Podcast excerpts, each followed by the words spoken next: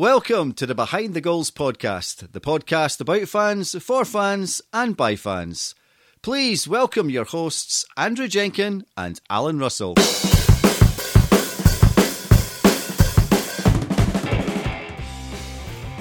Hello and welcome to episode 44 of Behind the Goals. We've got a, a treat of an episode this week. That's right, yeah. We've got a, a very well known guest on onto the podcast. Um, so he has a long playing career. Um, he's been involved in coaching. He's a FansBet ambassador, our, our uh, sponsors. Yeah. Um, and, and more importantly, he he boosted my West Ham team to promotion on Championship Manager several years ago. a deadly partnership with who was it? John Hartson. With John Hartson.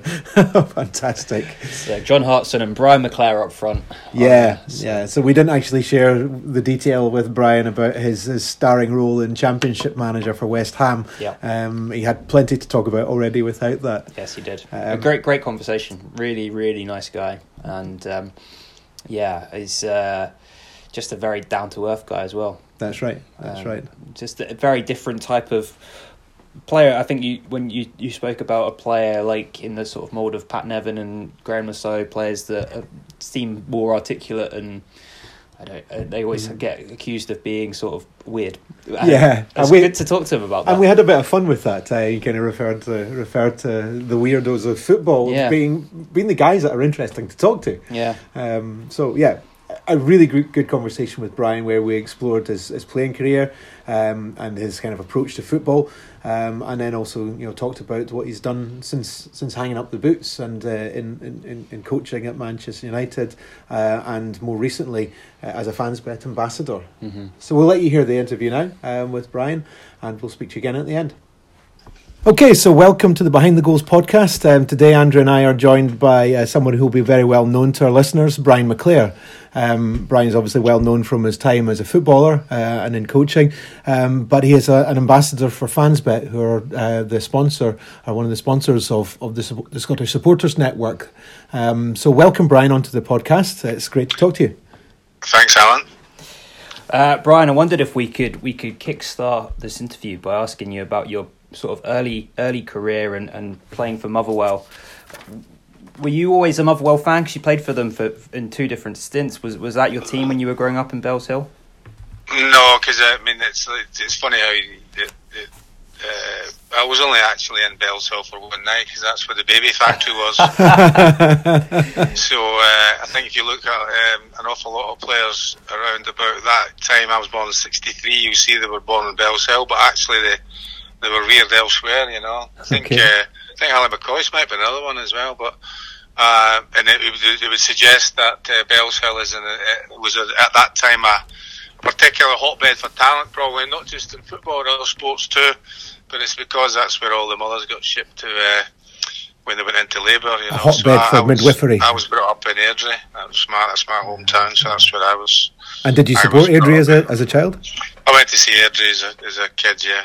Um, um, lots of really nice memories of, of going to watch teams. And one of the things that popped in my head that I was talking about football was I, I had uh, I saw something that's pretty unique in football. It, uh, it was at Broomfield at the time, which is no longer there. When they played uh, Celtic in a cup tie, I think it was, and Dennis Connaghan, the uh, the goalkeeper of Celtic, managed to throw the ball into his own net. wow. Impressive. Um, Impossible, but good, good for him though. There was uh, there was no TV cameras at uh, yeah. that particular game, you know. So before the days of TV. So your so your sort of youth career growing up, were you playing in teams in Airdrie when you got spotted I, for Aston Villa? I played in teams in Airdrie and Coatbridge, and uh-huh. uh, when when I was sixteen, I went to Aston Villa. Mm-hmm. What was the, what was that like when you were just sixteen? Uh, well, I mean, I'd been down to Aston Villa several times on on, uh, on trial, and uh, they made it very, very welcome.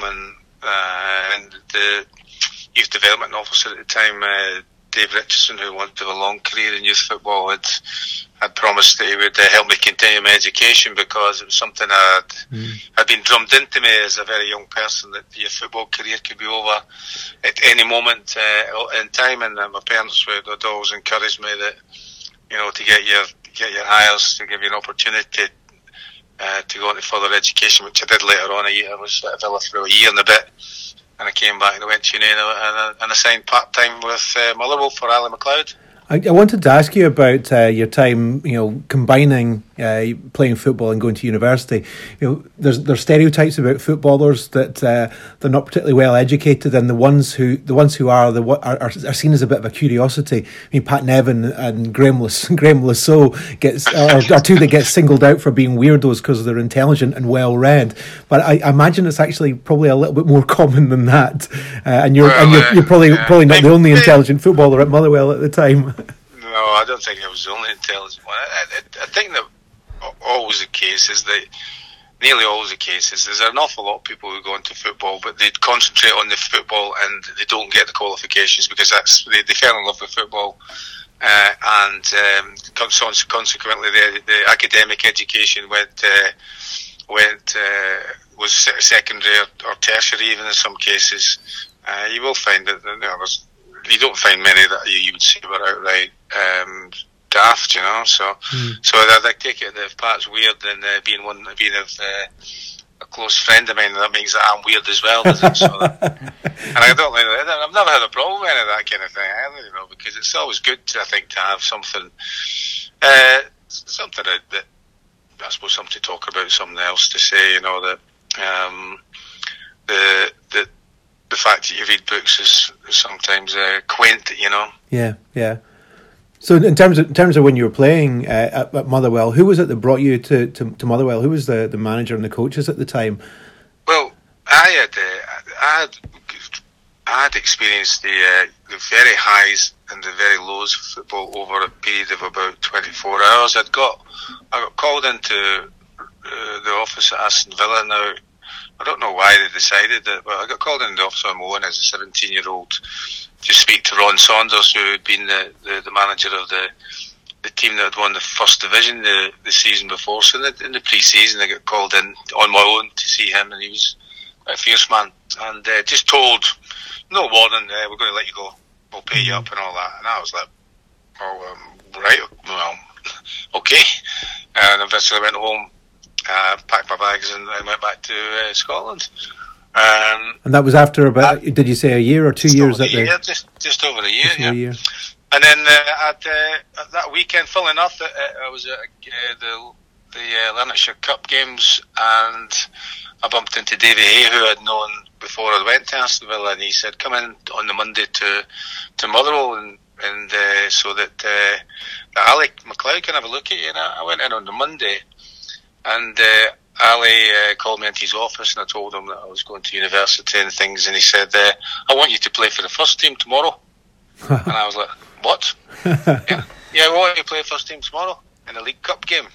So I was, I had been given a and that, that was that was purely on Davy Hay's recommendation. No, no, or, or I, I, I, I, went on the Monday and I trained on the morning. I went on the Monday morning. I had a coaching, a training session on the Monday morning, and the Monday afternoon he called me in the office. Says, uh, "I want wow. you. I want to sign you, and I want. I'm going to play you in the first team tomorrow." Must have been some training session. well, I don't know what happened there, you know, but I, I, didn't play because I said that I was I was going to allow someone else that, uh, that I knew that was a scout at Celtic to have an opportunity to say yes or no they uh, didn't take up the opportunity of signing for Motherwell, and I played the following week. Yeah, but uh, not, not, long after that, Ali lost his job, and David Hay got the post, and uh, Motherwell went on a an unbeaten run that would see them win the first division championship that year, and I, I was I wasn't really in in it, you know. So I was in it at the end. I was in enough games to get a medal, so I've got. Mm-hmm. A, mm-hmm. that was my first uh, senior medal as the Scottish First Division Championship medal. Mm. Wow. wow. So during during Motherwell, you scored uh, a few big goals for the club whilst you were there, including a hat trick against Rangers and, and two past Celtic. What was what was that like for you? Because you must have been fairly, well, I mean, fairly young at the time. People are talking about what position he played and things. I'd never played as a forward until mm. one night. Uh, Jock Wallace and Frank Connor, who were the, the Jock was the manager and Frank was his assistant in the the, se- the second year I was in, in Motherwell, and they were in the Premier League then, and they were they were they weren't winning games or they weren't certainly scoring a lot of goals, and they said to me about being very. It was it was sometimes difficult to understand because they uh, they kind of spoke in riddles uh, between in between shouting at you, you know. So I wasn't really quite sure what they meant about playing as a forward. I'd never tried it. I'd never been up front. I always enjoyed scoring goals, but I'd never played as a forward. Uh, and I said, oh, I'll have a go at it. Yeah. So I played in the youth team the following night in the Scottish Youth Cup, and uh, I scored three in a four-three defeat. Uh-huh. And uh, that was me. I was uh, I played up front uh, for the rest of the season for Motherwell, scoring enough goals, and we won enough games to secure the to secure the uh, their presence in the Premier League for the following season. Mm-hmm. So that's how I became a, a forward. Like, I never, and I guess that's. I would never say I was a forward, really. You know. That that would be the the early eighties. Is that right? 81? Uh, that would have been um, um, 82, 83, 82, yeah. 83, yeah. Okay. So then, not lo- not long after that, you, you sort of the offer came along to sign for Celtic. What were you? What was yeah. going on in your head at that point? Well, I mean, it wasn't really. I had I'd been in uh, I had been in Mexico for the uh, under nineteen World Cup with Scotland, and we'd got knocked out in the quarter-finals. Uh, and it'd been a, an incredible experience being out there doing um, preparation, high altitude training in Colorado, where the uh, US Olympic squad used to do their training and, and qualifying, and then we went down to to uh, Mexico City and, and another um, town that was even higher up than Mexico. So it was an, it was a I think it was the first time I'd ever been out of the country as well. So uh, that uh, that's got a lot of interesting experiences over that period of time. When I came home, um, my brother had got a call from Jock Wallace to say to call him back. This is thought, oh well, it's, still a while away from pre-season. I didn't really know what it would be about, and I phoned him, and uh, Jock was very succinct. He said, "I said hi, it's uh, Brian. I've sold you. wow. Get your ass over here." I drove over to Fir Park where he was, and they said, "You've got to go." and, and I went into Celtic Park uh, to meet Billy McNeill. And that was it. Uh, yeah, then and again I was sitting there on my own, having tried. Well, was in nineteen then I think, 18, 19, trying to negotiate with with Billy McNeill over a um, over a full time contract at Celtic, having never done it before. You know. Mm, so. yeah. Did you have an agent? No, it was nothing like that. Then it's just me alone, me and Billy in the in the office. That was it, you know. So, and uh, he um, he made me an offer. I, I suggested that maybe that he could he change it a bit, and uh, and he slid down in his seat and he pointed his finger at me and he called me a greedy, greedy wee boy. wow! So I signed. Negotiations, huh? Um, well, I, yeah, I'm not. I'm no it was just it, it was they weren't. I mean, it was. I think it was pretty decent money, really, considering that I was a student, you know. So mm. I wasn't mm. like, I wasn't thinking that. I mean, right away, at that particular time, um, uh, that, that, I was in, I was in a situation where I could buy a home, you know. Mm. so right, right. It wasn't too bad. It wasn't too shabby for yeah. a, a student of I'd only been a student like the week before, and I was in a position that I could buy a house, you know. So. So did you leave university to, to go into full time football then? I guess. I did. I yeah. thought that, um, and I still did. I still had the same view that uh, I could always go back to university at some point. Uh, that uh, to to continue my uh, further education in case I needed it, uh, uh, but I've never needed it so far, so I've mm. never been back. Okay. So you, I've just done, I've just done the University of Life instead. Yeah, yeah, the, the, proper one. Um, so you obviously had a lot, a number of success, successes whilst you were with Celtic. Are there any that sort of stand out to you as as a kind of key highlight? Uh, no, I wouldn't say that. I, I, mean, when you get to the, the age that I am now, that you, you reflect in a kind of different way than you probably would as a youth. And I look at all the way through my career, some of the bad times is actually in a more an affectionate way now than I maybe did at the time because it, it, it all fitted together into the one big whole, which for me was an, an amazing, epic journey, really of of huge amount of success, really. Mm-hmm. Uh, and and then when I reflect, when you look at that kind of thing, compare it to other people and other friends that have been involved in football, that, that some of my disappointments, say losing in Scottish Cup finals or, or, Scottish League Cup finals, they would probably look upon that as success in that they'd never played in finals mm. of, of, that uh, standing. So, so I never choose any I don't look at any particular bit and say that that was the, the very best. That was the nadir, you know. But mm. so I, am grateful for all of those. Mm. Grateful for all the time that I, I spent avoiding uh, proper working. how did how did the move to Manchester United come about?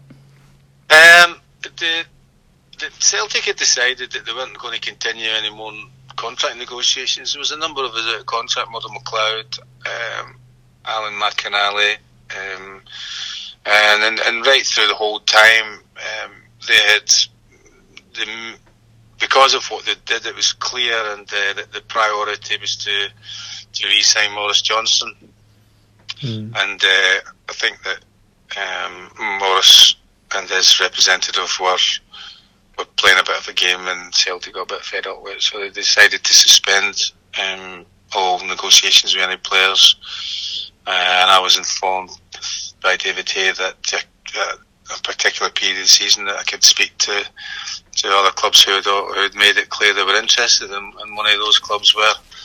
Manchester United, and you'd obviously you know faced faced Aberdeen um, and, and yeah. possibly St Mirren before then when Ferguson was in charge there, so he would know you very well as a player. Well, I didn't know him at all, and I mean, I mean, he, he, he would know me. He would know me because his homework was very thorough. Um, that I discovered subsequently, both when I was playing, when I was a player under him, and then when I was coaching under him, uh, he knew. Well, he wanted in Livingston uh, because he wanted to, uh, I suppose, narrow down the um, uh, the negatives that may occur. He wanted to be able to, be able to be able to um, meet them in case anything against happens, you know. So I think the main reason why they were one of the main reasons him and Archie Knox were interested in making me a one of the first, um, or the first signing along with Viv Anderson was uh, the number of times I was available to pull the, the shirt over my head, you know. Uh-huh. Uh-huh. So because I was very rarely ill or injured, and even if I was, I just tended to go in with it. I mean, yeah, you know, so that, that might have been uh-huh. But I mean, yeah, at Manchester United, my had been my childhood English team since since the early seventies when I watched uh, Denis Law backheel the ball into the back of the net. yeah, a lot of people said there was a goal that sent Manchester United down, but it wasn't actually. You mm. know, and Denis uh, Denis just walked off the pitch, which I thought was quite a, uh, a statement, really. You know, mm-hmm. and mm-hmm. The, he'd scored the goal and just walked off the pitch. You know, so. yeah, just doing his job. Yeah. yeah. Yeah, we didn't celebrate like he did several other goals, both for for uh, Manchester United uh, and for Scotland. Mm. So I was reading whilst researching this that you you signed for eight hundred and fifty thousand, but that wasn't the fee that Celtic wanted for you, which was which was the two million, which would have made you the most expensive British player at that time. I mean, how did that situ- how how involved were you in that situation, or was that sort of just nothing you were involved in at all? Uh, well, we went to tribunal. The um, the contracts up. You, if you can't agree, which they couldn't agree. Now, what what Celtic used as their evidence um, was that they said they said that Chelsea had bid uh, that kind of figure, or Chelsea had bid that kind of figure um, of of the two million, whereas I think United had offered six fifty or something like that. Uh, and I think John Barnes went to Liverpool for nine hundred thousand the same mm. same season.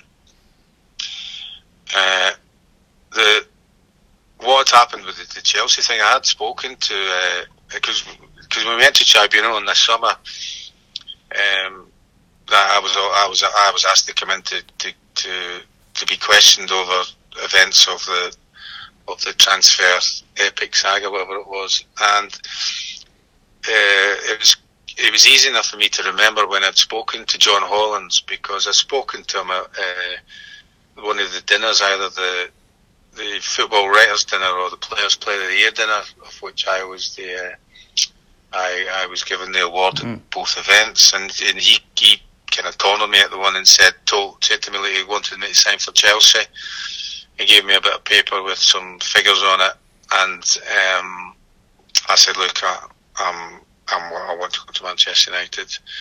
and he said, he said, well, we'll finish above Manchester United next season. And I said, oh, well, okay, thanks very much. Nice to meet you and whatever, you know. And he, he stormed off.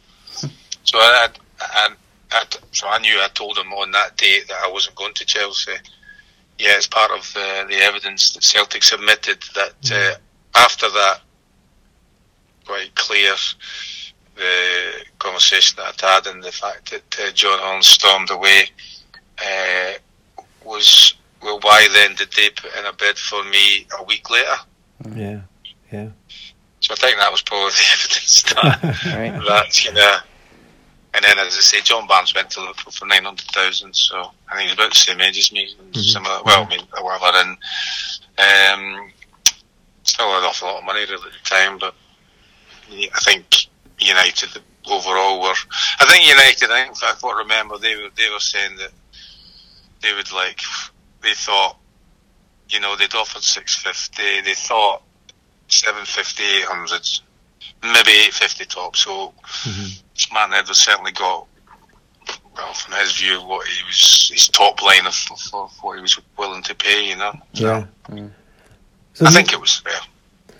Yeah mean, your first few seasons there at, uh, at Man United must have been a bit of a shock to you. You know, your first season at Motherwell, winning the winning the, the, the first division championship, and then a successful few few years at Celtic, uh, and then um, you know Alex Ferguson's you know first few seasons at, at, Man United are well documented, and that they struggled, and speculation that he was one game away from from, from the sack and came through it. Um, what was that like as a as a player, having experienced you know a lot of success? And to, to, to then be faced with, with that level of, of scrutiny and criticism of the team that you were playing for? Well, Alex Ferguson, the reason why I went because he's, he he sold me the the, the idea and, and the subsequent dream. He said that uh, he wanted to build rebuild a football club, uh, and do you want to be part of it? Because you could play a big part in this. Mm-hmm. And I, I was yeah, that sounds like a good idea to me. And all the way through, you could see um, there, there, had to be there had to be changes made because there was there was a lot of players there who were very good players, but weren't weren't, weren't fit enough, healthy enough to mm-hmm. play games. Mm-hmm. Uh, and he had to make the changes, and, and he's brave enough to do it. And we all know that how successful it yeah. became. Yeah. The, the toughest time was yeah was uh, was that year of 89 90 where we, we almost got dragged into a relegation battle. And all the way through, Alex Ferguson made you aware of exactly what he thought and felt about you. Uh, but he would never, he would never do that in public. And all through that period of time, he was getting proper lambasted from all corners of of the media that, that was available. Uh, then the, the the written media and the radio and television. Um, and every day he was getting it. We were maybe getting it on the day after the game, or maybe the, the Monday after the game. He was getting it every day, and he never, he never once said uh, publicly that we were crap or we this or that. He had this. He just, he just took it on board himself and kind of shielded us a, a lot from it. So, so ra- um, rather than being a sort of siege mentality, it was more he took it on the chin, chin and he absorbed well, that. Well, to, to that, the, that, that, was his thing from right from the beginning. He, he, made it clear that what, what, he was, what he made it clear that, that for him, the, the the only things that were important were the people in that dressing room. Or in that particular club, and that, and that was the ones that was that was always Mars. You know, everything else was uh, um, was he wasn't interested in it. You know, this is the only way that you can be successful with the people in the in that in that changing room. And he always had said that if anybody didn't fancy it, just come and see me, and he would, he would let them go. You know. Yeah. One thing I want to ask you about, and I know you'll you'll get asked about it repeatedly, so I'll, I'll turn the question a little bit, Brian. Is uh, the twenty-one man brawl against Arsenal? I want yeah. I want to know why Arsenal got docked two points, but Man U only got docked one point. Yeah, because they'd misbehaved before. Ah, I see. Okay, so this so is they, repeat offenders. Got, repeat offenders. They had already got a doctor point from a previous uh, um, brawl that I, I, could get blamed for, but I don't think I was involved. I'm quite happy to get blamed for that as well. You know? it's like you get like, but there's there's uh, as I say before, going back to the different events, it, it wasn't it, it, wasn't the best of, of events, mm. but uh, it's it's it's a, it's a great talking point, and um, and I think what you can look at again, the, the, the, the positive aspect from, both Arsenal's point of view, Man United's point of view, is that the players uh, your, your manager, Alex Ferguson, used to say quite often, you should be happy he's in the team today, happy he's in the team today, you should be happy he's in the team today. When you look over your shoulder, if anything happens, they'll be there for you, you know. Uh-huh. And that happened uh, both for for Arsenal, for the Arsenal players, and for us. Um, the only one that, that, that, didn't get involved was uh, was uh, Spunky David Seaman, who I think his ponytail was just just at the time and his moustache maybe he just oh he just couldn't be asked going, going all the way through. They thought he must have thought to himself, the time I get there it'll all be finished. Uh-huh. So he just he just stayed in the goal. yeah. I saw I saw Alan Smith talking about it recently actually, and he I think he yeah. said that he got involved momentarily and then realised that it was a bit too uh, bit too much for him before he bailed out. Well, I mean, that's it. It's, this lad got, you know, there's a good photograph of, of uh, Michael Thomas has got me by the throat with with Tony Adams behind him, and uh, and then you had the, the very brave Anders Limpar who came running around behind me and punched me in the side of the head. Yeah. uh, and then he got chased around uh, the, the, the pitch like it was a playground. It was like you're watching it in slow motion, and. Mm uh, Paul Ince caught him and pinned him down at the side of the pitch, just where, uh, just like round about where Di Maria took a dive off the pitch the other yeah, night, off, got yeah. off the pitch, and it was like that then. It still had the fences up then, and, and Paul had, had, had uh, Anders by the by the throat, you know. But great, great entertainment. I think that's easy, easily worth a point. Game. Pardon?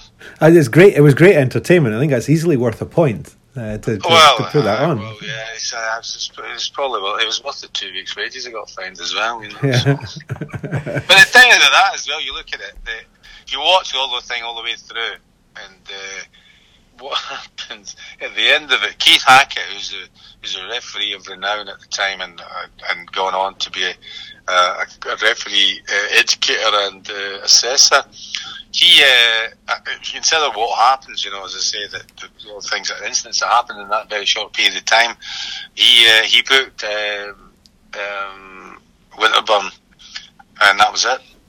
Right. That was it. that was it. the only booking.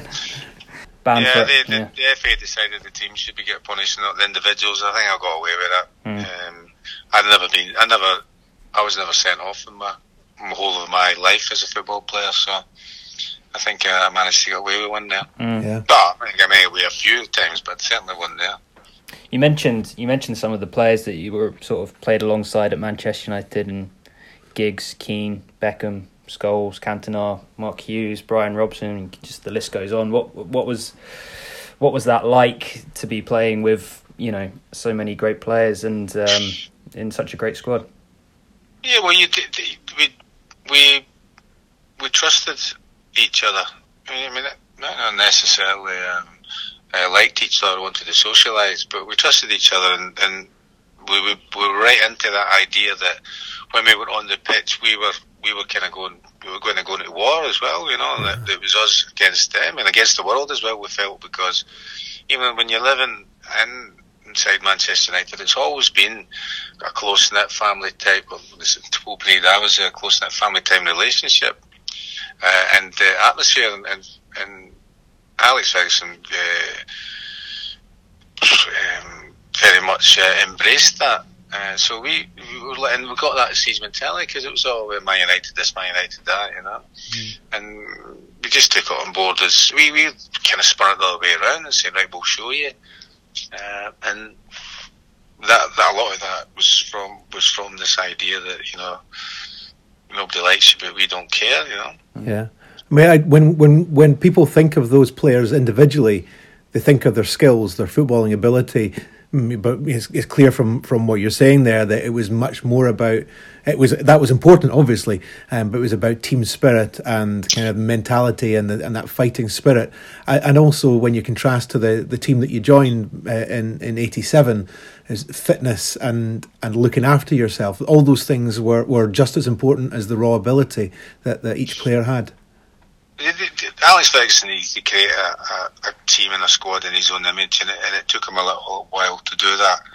Uh, and then he, and from when he did that, and he got the, the success through the cup games, the cup, the uh, cup wins, and then on to winning the first Premier League and and uh, releasing the pressure on everyone really that uh, the, the Hoodoo have not winning the, the championship for 26 years, and then they and he, he just he slowly transformed and, and, and rebuilt teams right through his, his tenure as a manager. Yeah. Mm. Well, one of the things that uh, I, I, did really want to ask you about, which I've, I've heard you talk about before, is uh, the fact that sort of Ferguson brought in new ideas and, and new ways of doing things, a little bit before Wenger did with food. But I want to I want to hear a bit more about this Jaffa Cakes revolution that he brought to, to Manchester United, where he he well, ditched ditched the custard creams but brought in the Jaffa Cakes. Ah, uh, yeah, look, it saved me some money because I used to buy the custard creams and the bourbon creams in the morning, you know. So I was like, I was the guy that, you know, not that I had to do it, I just thought it was quite a pleasant thing to do, you know, just stop at the little shop in the bottom of the road. I hope they didn't go out of business because I wasn't buying, you know, two packets of biscuits uh, five times a week. And uh, it, it, he had, it, it must have read it somewhere, or spoke to somewhere somewhere about about sports diet and how where uh, in other areas and other in other uh, disciplines of sport and how they prepared for their uh, particular discipline. In the in the because we, we were having I think well certainly for pre-match it would be like fillet steak and Cadbury's chocolate you know? Wow. Uh, and tins of peaches you know so and this had seemed to be something that going on for and they had the first go at, at trying to change it they, they he got um, someone in from some I think it was um, um, a female dietitian from Manchester University or something. She came in and suggested what you do. Now, everything that she, she put out or, got the, the, the, chef to cook was very much um, sports food, but we, we just we just couldn't couldn't eat it. We couldn't go from uh, we couldn't just couldn't go straight from what we were doing to drink to eating brown rice and, and vegetables and all all the other stuff that's that's probably that people uh, uh, very much understand is is a sporting diet. Uh, that, that that failed because we never really in. Uh, what he managed to he stumbled upon um, Trevor Lea, who had been from, uh, who was brought up in Stretford uh, in Manchester, not far from the cliff. And Trevor was a, um, a dietitian or a food nutrition um, tutor lecturer at the University of Sheffield. And what the beauty of uh, Trevor was was that he, Trevor grew up in a, um, a newsagent's sweet shop, and his parents allowed him to have any sweets he wanted. so when he was talking about it, it sounded like uh, the ideal dream in the west of Scotland. You know that that's what you'd be growing up in. You'd have this. And anyway, he did help himself to as much confectionery as he wanted and he, he ended up uh, paying the cost for that in the sense of he was he ended up being a big lad. Mm-hmm. And uh, I think what happened with Trevor was that he found that the, the big lads didn't attract any girls. so he had to leave Manchester completely, not just the, his, his, parents' shop, and then he went to Sheffield and enrolled on this uh, this course to do with uh, uh, nutrition and diet, and he lost a shed load of weight, and he got a lot of girls after that. but the beauty of him was he came in and he, he cajoled us. He got this idea of, of the psychology that the manager was kind of using as well, a lot of kidology. So he he recognised that we weren't going to. We were, there were a lot of strong characters that you just mentioned before in there that were they was going to be who were well, I was probably the most cynical of them all, but being resistant to change, you know, we wanted to, you know, like people would come in, like, we wanted to prove that you were, you knew what you were talking about, you know, mm. and that you were actually worthy of coming into the dressing room. And he, and he was clever almost from the beginning because he said that the Jaffa cake uh, was the lowest. You can still have chocolate biscuit. Of course, you can get Jaffa cakes because they consti- constitute the sponge, the jam, and the chocolate, which are all part of the, the protein, the carbohydrate, and a little bit of treat in the top with the chocolate, and you can have as many of them as you like, and uh, they're free. Oh wow, we, we, we just wolfed into them. and then his other little trick, which was brilliant, was he used to take the body fat, but he'd use calipers. So, and then a bit of arithmetic, and nobody ever questioned whether the, they were uh, what he was really doing. But what, you come in at the beginning again, we didn't want to get it done because it, all the information is going to the manager, and he, he hit you enough times with the stick without having some some analytical data to hit you with, you know. Hmm. So we were all we weren't very keen on that, and I think we probably tried to bribe Trevor. To, but to his credit, he, uh, he, he refused to accept any of that and decided he was doing, going to do a, a good job. Mm. And before long, I think through a kind of bit of um, psychology, because he was saying, "Oh, that's the goal. You were you were nine point eight last week. Look at you down at nine point two, the best you've ever been." But people were actually couldn't wait for him to come in on the Monday. Right, come on, do my body fat. Mm-hmm. So kind of there's a switch there from from overindulging probably on a Sunday in particular to maybe even on a Sunday more thought about thinking, yeah, I'm, and then it became a competition. Mm. So what's your body fat? Oh, mine's, oh, I'm going to beat you next week. Yeah. And, and yeah. this is, and he, and he, and he, and he transformed and he, and he became accepted in the dressing room so much that he, he, he, would, he, would, he would be there all the time And normally in the dressing rooms, you would sit there, chat, talk about all sorts of things that went on. Maybe even talk about the manager or the games or whatever else. And then Trevor just sit there and listen to it all, and he never, never regurgitated it all. So he, mm. he, he gained our trust, mm. uh, and he was very good at what he did. And uh, I'll never eat another Jaffa cake though. I, I, think that not even three ones.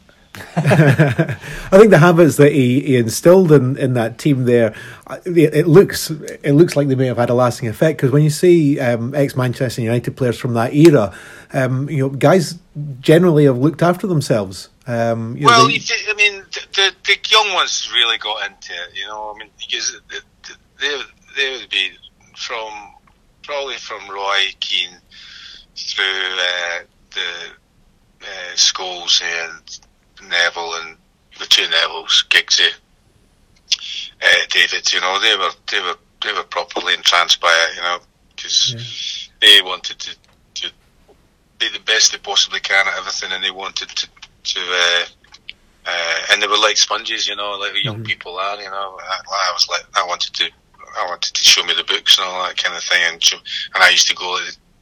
Trevor, you're, you're just taking the piss with us, aren't you, Trevor? He just used to laugh. you, you, mentioned you mentioned pretty much all of the, the class of '92 there yesterday, and obviously we had the news yesterday that uh, Eric Harrison passed away. I, I, saw you tweeted that you played a game under him as a, yeah, a youth team. What was that like, and what was he like as a coach? Well, it's the same thing. As I said, it was like uh, it was he, he, he treated them uh, everyone uh, hard but fair. So he, he pushed them. Uh, but when they when they needed a, um, a nudge or a mini hairdryer, they got that. And when they needed a bit of comfort, they got that as well. Mm-hmm. Now, they, and they, they, did the same kind of thing. I played in the morning, so you, I was, so I played in, and then Brian Robson might have played in the same game. I'm not sure, but anyway, you were allowed to play in the morning, particularly when you come back from injury, so you play in the morning. So I played one morning at the cliff, and I'd seen Eric coaching him and different things, but I'd never been in the dressing room, and that's where I I found out that he had um, he had his own um, quite blistering hairdryer as well. You know, yeah. and I think we won the game, but it was about the the performance. He wanted to do better, keep doing better, keep challenging himself. You know, mm-hmm. and I, I, I, was I was probably on the receiving end of part of the thing. You know, because to show that you know it doesn't matter where you're at at stage of your career, you still have to uh, continue to uh, to battle and, and compete both as an individual and and within uh, and as a, a, team, you know. So mm. it, it, it, was consistent in, in the principles that he believed in and that was or, or he bought into that, that Alex Ferguson wanted. Yeah. Mm. And when you it's after, a dry sense of humour as well. So. After your playing career, when you moved into into coaching and you were director of the youth academy at Manchester United, was that was Eric still coaching then? No, Eric had uh, had uh, finished because um, okay. Eric, you know, the thing I was reminiscing about yesterday. Eric's thing all the time was uh, he was always kind of obsessed about you know having enough money to retire on. You know, he enjoyed what he was doing, but he was also wanted to go and do other things, and uh, he particularly wanted to, to to get his handicap down. So he was quite often going on about um, about having enough uh, enough in his pension fund to uh, to make that happen, and, and, and he did do that. And I think that sometimes the, the, the people might go on a bit too long in in football and lose their uh, their mojo. Really, I think Eric went out with with all that intact, and uh, although he went on to um, to help out Hughes with uh, Wales for a number of years as well. So I think that, that, that helped him along, but kind of suited him because it was a it's really it was really a part time role. I don't, I don't I think he was yeah. he did enough of, of, of working every day or coaching every day. So yeah. and he had a good life after the the football, you know, and he, he'd, he'd been involved in media stuff, and he got a nice little thing to working with uh, McDonald's skills as well. Mm-hmm. So I think he did quite well after uh, post United, and, and I think he certainly enjoyed himself up until he was.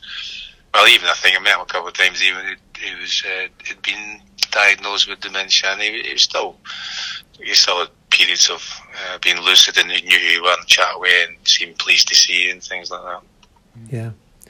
Well, he's um, you know he rightfully recognised as one of the architects of that, that era of, of Man United uh, and and their their success and their transformation from you know you know pre Ferguson to uh, to their, their successes in the nineties and and uh, after the turn of the turn of the century. So great that he's getting the recognition for that. Mm. I wanted to, to ask you just about the, the end of your playing career when you went back to to almost where it all started when you went back to Motherwell for, for a few months.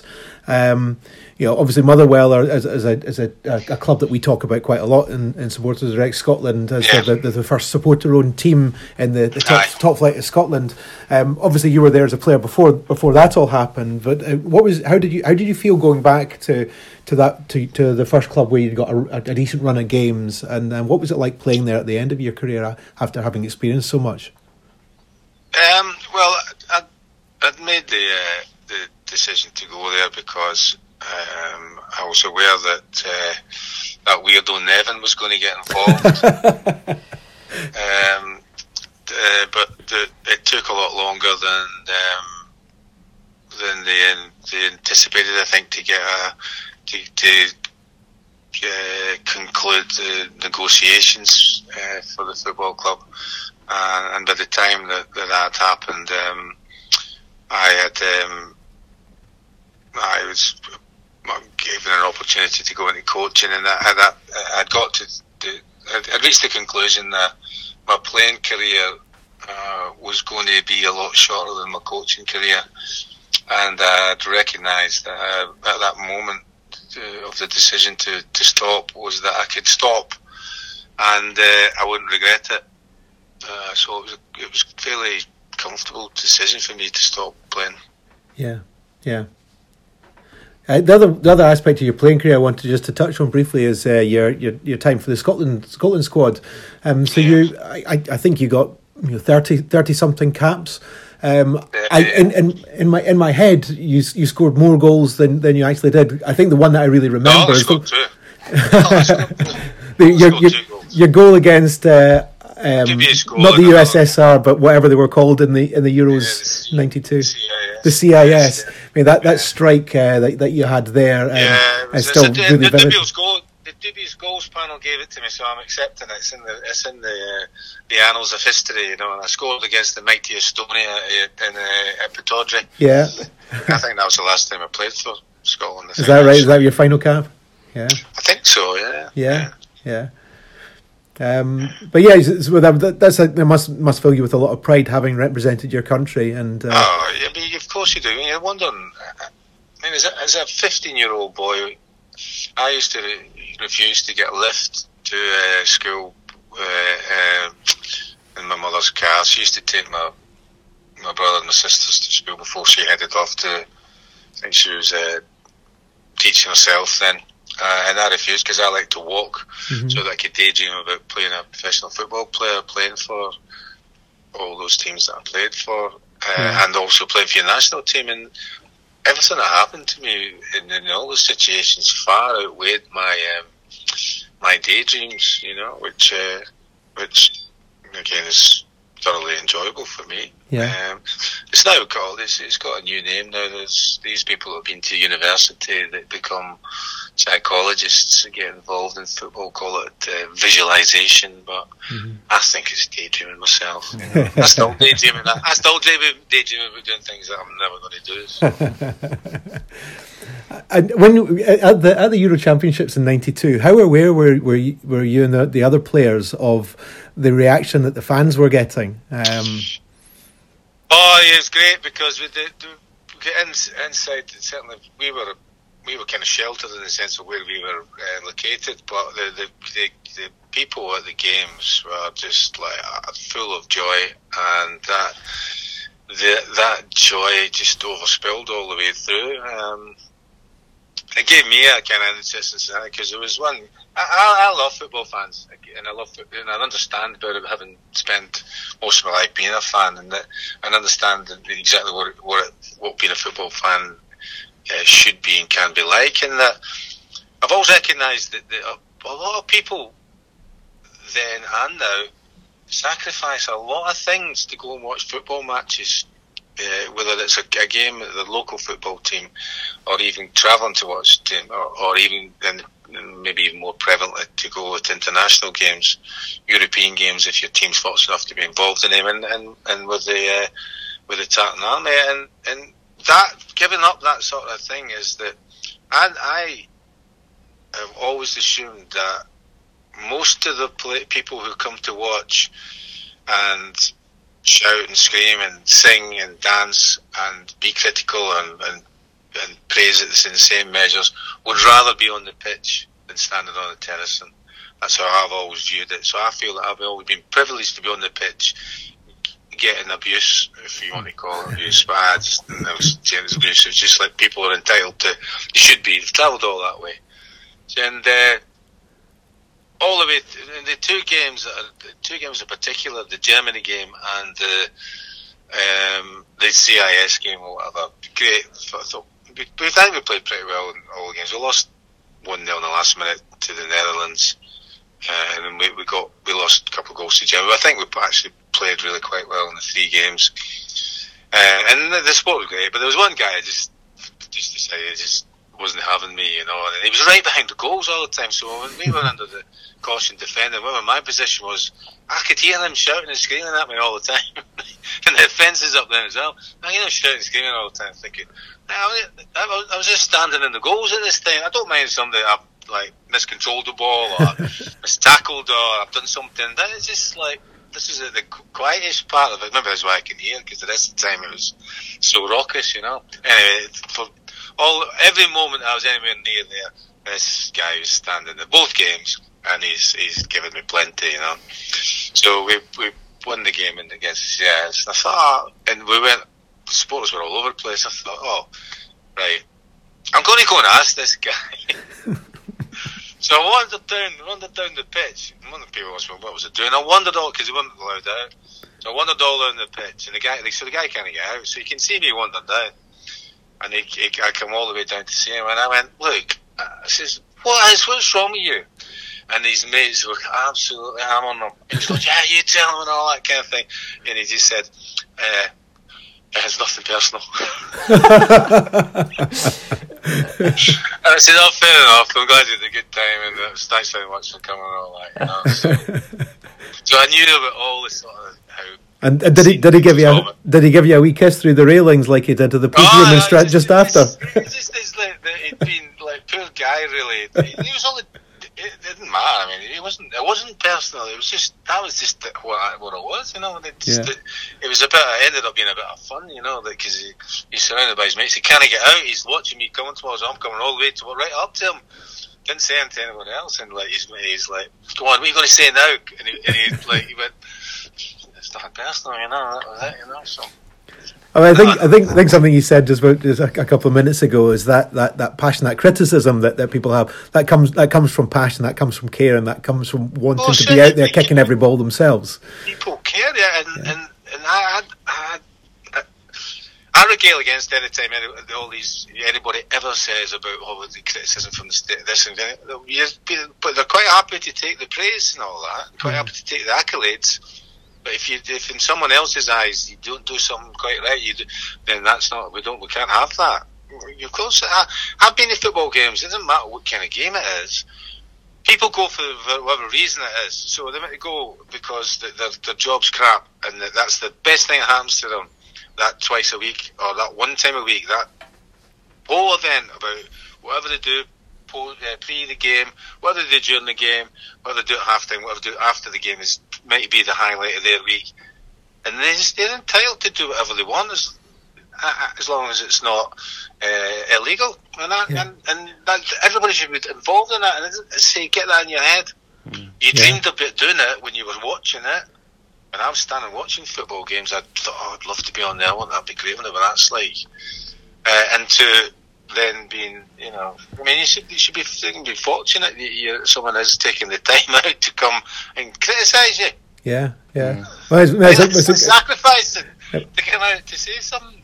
It's a, it's a great great way of, of kind of you know you know you, you you clearly understand supporters and that's like a great lead into what we wanted to talk to you about next about your role with FansBet um, yeah. since you've been involved with them as an ambassador. Can you tell us a little bit about how you came to, to know about them to get involved with them and um, what your take is on, on, on their distinctive version of, of sports sports betting.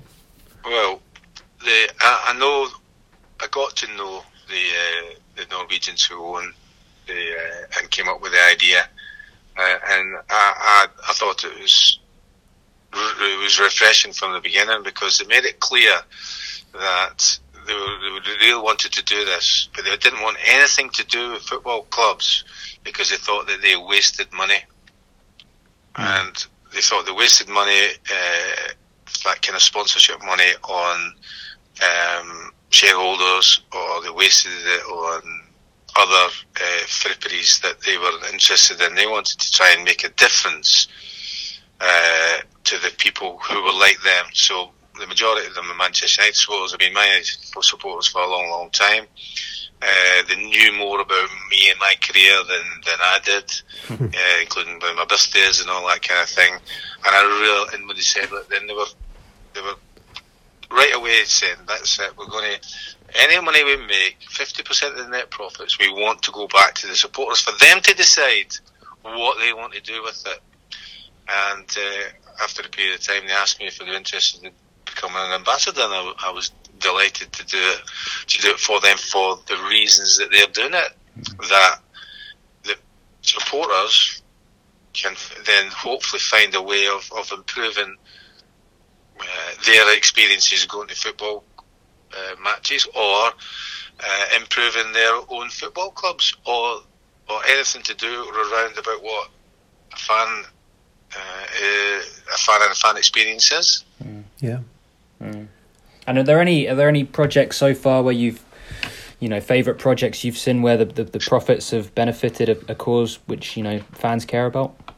Well, there's a couple of things that you can look on. Um, the FansBet uh, website. But one I, a couple of things that I like. One that's not on it uh, uh, is that um, one club decided that with the money, the funds they, they received from FansBet, they would take um, three uh, people who were living on the streets uh, and take them to a football match and give them the whole kind of experience of going to the football match. Well, the difference is because they, they took them for some tea beforehand, took them into the ground, got them a program, uh, and got them involved in you know sitting watching the the football.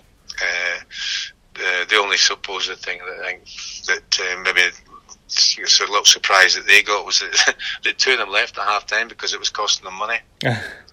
right, right. But the other one that I really like, and it's kind of very close to what I think a lot of fans are, are enthusiastic about and very much looking forward to it is the there was a FansBet contributed ten thousand pounds to Shrewsbury to open the, the first safe standing mm. uh, section in a, in a, football stadium in England and Wales. Mm-hmm. Um, so uh, and it's something that uh, there's nothing. I mean, for me, that's a proper experience for watching football. Mm-hmm. Yeah. Mm-hmm. it also allows you that freedom, isn't it? You can't, can't imagine there'd be anything worse than, than sitting in a, seat that you, you paid for uh, and you may be sitting something outside somebody that you can't stand and you can't abide from saying, you know. I mean, that must happen to Yeah. people. You know, think, oh, or, or some, occasionally they've given the ticket to somebody else, and some other guys or girl, or whatever, you go, oh, and it's killing your experience of, of what you're doing. You know, Yeah. when you when you're in when you're on the terrace and you can just walk away. Yeah, yeah. You know, if you, you know, and I, I think that's got to be the future of. I mean, it's already pretty clear that it does work with a number of uh, stadia in Germany that have got them. That's right. And safe, Maybe. safe standing, as you emerged, as, as, as you kind of intimated there, um, something that's very popular with supporters, and we we see it year after year in the national uh, survey of Scottish football supporters when we ask the questions about about safe standing being introduced. You know, it's it's it's one of those almost no brainers that this is something that pretty much all, all supporters want. There's, there's exceptions to everything. Some people do want to sit down in a conventional seat, um, but safe standing areas in, in any in any football ground seems to be something that's that be be fairly uncontroversial. And as you've said, it's proven to work and proven to be safe. It's not just the safe standing is not just the name; it is actually uh, a safe way of, of watching football. Mm. So yeah, that's great that, that But- fans but were part able to do thing so is- much there. Yeah, but very much a part of that kind of thing you're saying there is a choice. Mm-hmm. Yeah. So you got a choice. You should be able to have a choice if you want to sit down.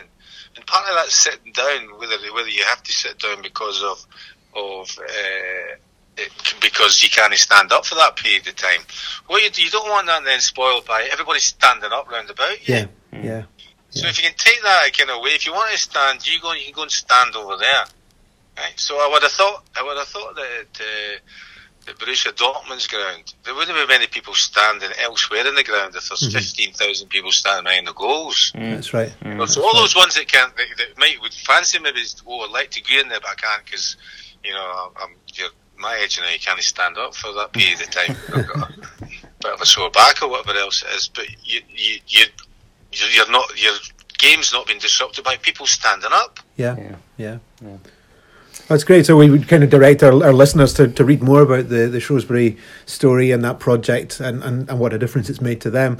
Um, so we're, we're very proud to be associated with FansBet because we, we do see them genuinely wanting to do something different, as you've as you've said there. And I think there's a lot of success stories that are starting to emerge, and, and I think more will emerge um, o- o- over over time now that they're beginning to become more active in, in Scotland. Aye. Aye, that, I'm, I'm very keen for that to happen because to say that um, you, you people are going to bet. People have, have had bets on things for, for hundreds of years, and you're not going to stop people Yeah. betting. Uh, but if, the best thing about it and going to this kind of thing is if you win, that's incredible because that's hopefully what you do it for. But if you lose, you could have that the comfort that knowing that fifty percent of that profit will go back to something that, Yeah. that you love, which will, which would be will be the football and football fan. Very much so. Fantastic. Yeah. Fantastic. Okay, brilliant. Well, thank you very much for your time, Brian. Really appreciate you coming on the podcast. It's been great to talk to you. Thank you. Thanks for asking. Okay, I will hopefully catch up with you again sometime soon um, and uh, enjoy the rest of the football season. Thank you very much. You too. Okay, cheers. Perfect. Cheers. Great. So that's uh, we'll switch off the recording now. Thanks very much, Brian. That's that's absolutely ideal. It's... So thanks once again to Brian for joining us to, to talk about his career uh, and his uh, his views of football, uh, playing football, coaching, um, and of supporters. Yeah, yeah, and he's a great. He must be a must be a great ambassador for FansBet to have because he, he actually truly you He get the sense he really truly actually Yeah, he really in what he's understands what- about and he knows everything that's happening and Yeah. you know given those examples of Shrewsbury and Peterborough Yeah. and how the how the money's really helped the local community and, and the fans is really impressive. That's right. Yeah, understanding what's important to supporters, and then you know organising that. Uh, um, you know the, the FansBet fan partner project around that. That Mm-hmm. is fantastic. Um, coming back to what he was talking about about his, his playing career, um, and it really struck me that. uh, And as I said in the interview, when you think of all the players that played for Manchester United alongside uh, Brian, um, you think of their individual talents and them being exceptional footballers, and they were exceptional footballers. Um, but what comes across in, in, in, in, how Brian describes it is that the other things were, were just as important in that the attitude, the teamwork, um, the discipline, the attitude towards nutrition and, and mm. fitness.